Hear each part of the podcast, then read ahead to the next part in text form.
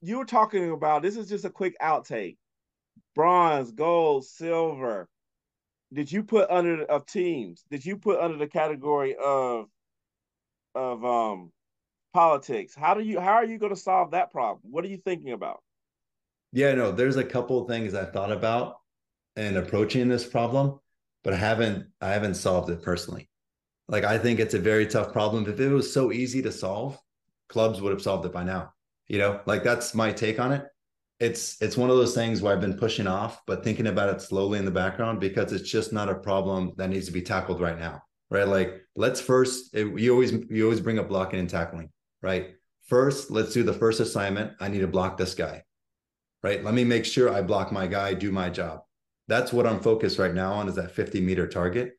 Then if I can chip off, I can get the linebacker.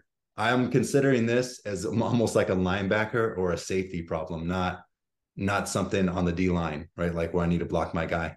So that's where I'm at currently. I, I don't honestly have a an easy answer for it. I've even considered something where you have a large team, eh, almost like high school, college, like in any uh, professional athletics, right? You have a large team, you have a roster that's traveling, you have a roster that's a practice squad, and then you have folks that are are like starters and traveling, right? So there's a percentage of each of those, and I you could follow that model, but again, it's very tough, right? Like, how do you tell a kid, hey, this week uh, we're taking 15, you know, you're number 16, you can't come out even though you're going to sit on the bench like you can't come out so it's it's a tough thing to solve and i maybe when we come back i'll, I'll have an answer for it but i just don't right now so, guys, this is just a quick outtake. I'm having a conversation with Denise, uh, founder of 703 Warrior Soccer Club. I'm just going to throw it into the Facebook group. It's just really a conversation. We these are the many conversations we have offline. And this question is how do you how do you deal with the various levels of teams? And there's a practical element to it at these younger ages. And and is that even an issue?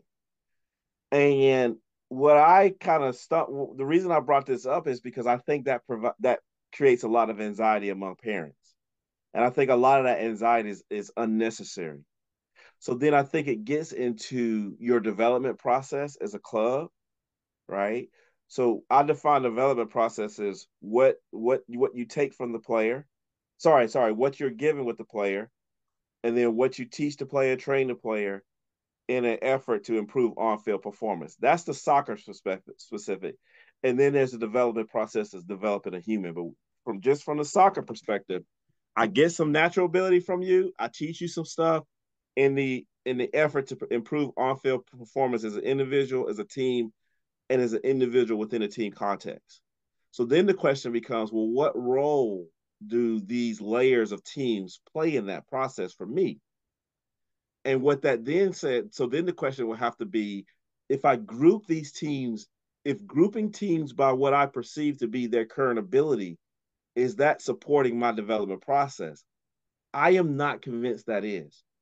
I am convinced, I believe that a diversity of experiences uh, and, and playing with a diversity of kids is better for my for my development process.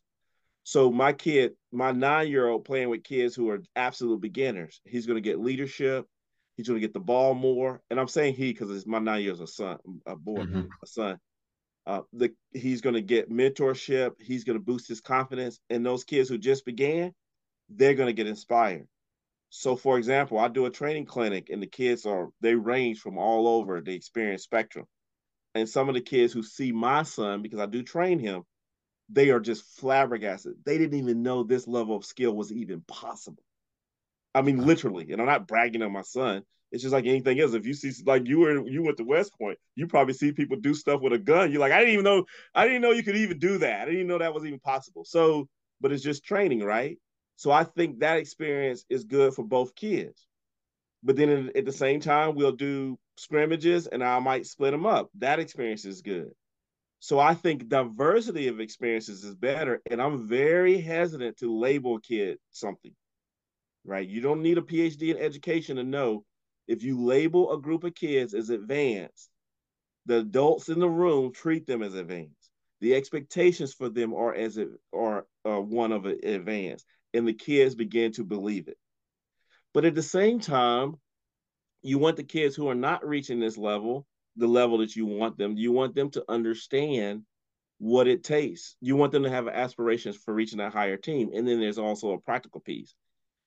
So we can't solve for this. But if I could wave a magic wand and I was on the board of your organization and you have three teams of 2012 uh, so right now so they're like 10 years old or something like that and you came to me and said neil we have a choice. We can create a gold silver and platinum team. We can do that. Or or we or or we can organize it some kind of uh, some other way. This is going to be my initial gut. My initial gut is going to be we're going to we're going to organize folks by how much level the level of commitment that they want. So this is commitment level a this is commitment level b and this is commitment level c you let me know what you what you want to do because if you if you want to do this i can get you there so yeah. that's the first thing i'm thinking about and then i'm sort of thinking about a diversity of skill groups I'm thinking about how can we, and I'm also thinking about a diversity of coaching. So I don't want my most experienced coaches coaching the A team in this example. I want exclusively. I want, I, as a matter of fact, I might even want my most experienced coaches coaching the C team. Yeah. But that's so I want a diversity, and I might organize ourselves around functional areas as well. So I would know that my young, my most least experienced team, they may need a lot more technical stuff. So I might organize the groups around functional areas. My least experienced players, they may need, we may not even organize necessarily around teams. They may need smaller groups at first. So maybe my more advanced players, if I got people on the cuffs, I might push a little bit of team players to train on that day with that team so that the coach just working with the beginners or um, um, has a smaller group. Even though there's some beginners on that team that are not with them at the moment.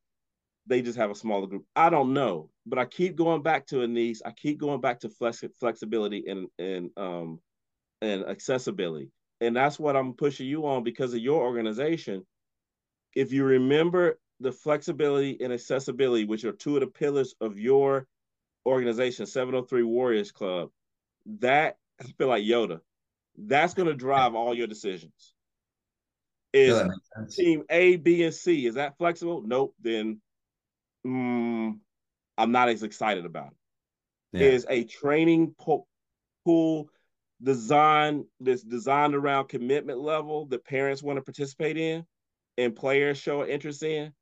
Is that flexible? Yeah. Now, okay, I'm a little bit more excited about that because I tell you right now, you you military, you go to the foxhole. Give me the guy that's all in I'd rather have the guy that just started was all in than the one who has some skill but don't want to commit. If I want to commit, but if I don't, but if I got football and basketball going on, I want I want that hour that I'm with you to be intense and high focus and professionally run.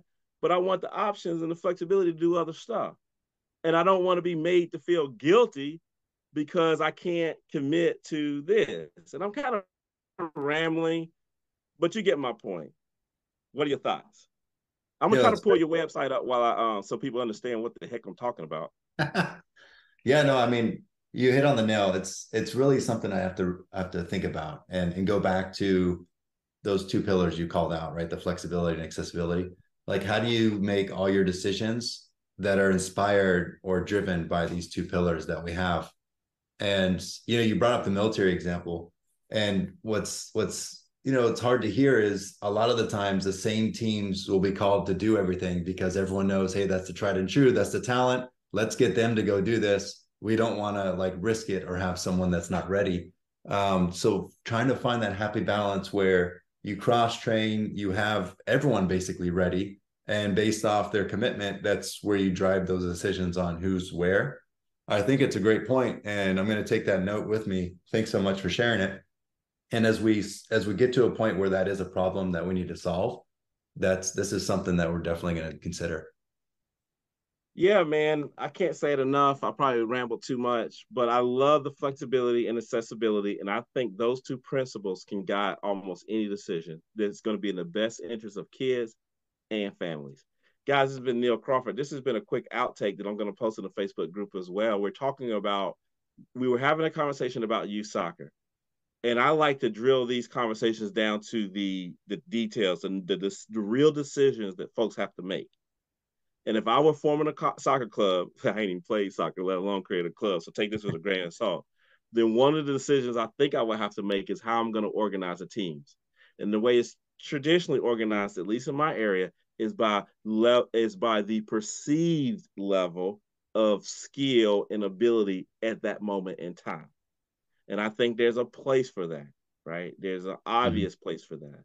But I think, and I've been arguing, arguing that some organizations can reimagine how we organize our how we organize our adult resources and how we organize our kids.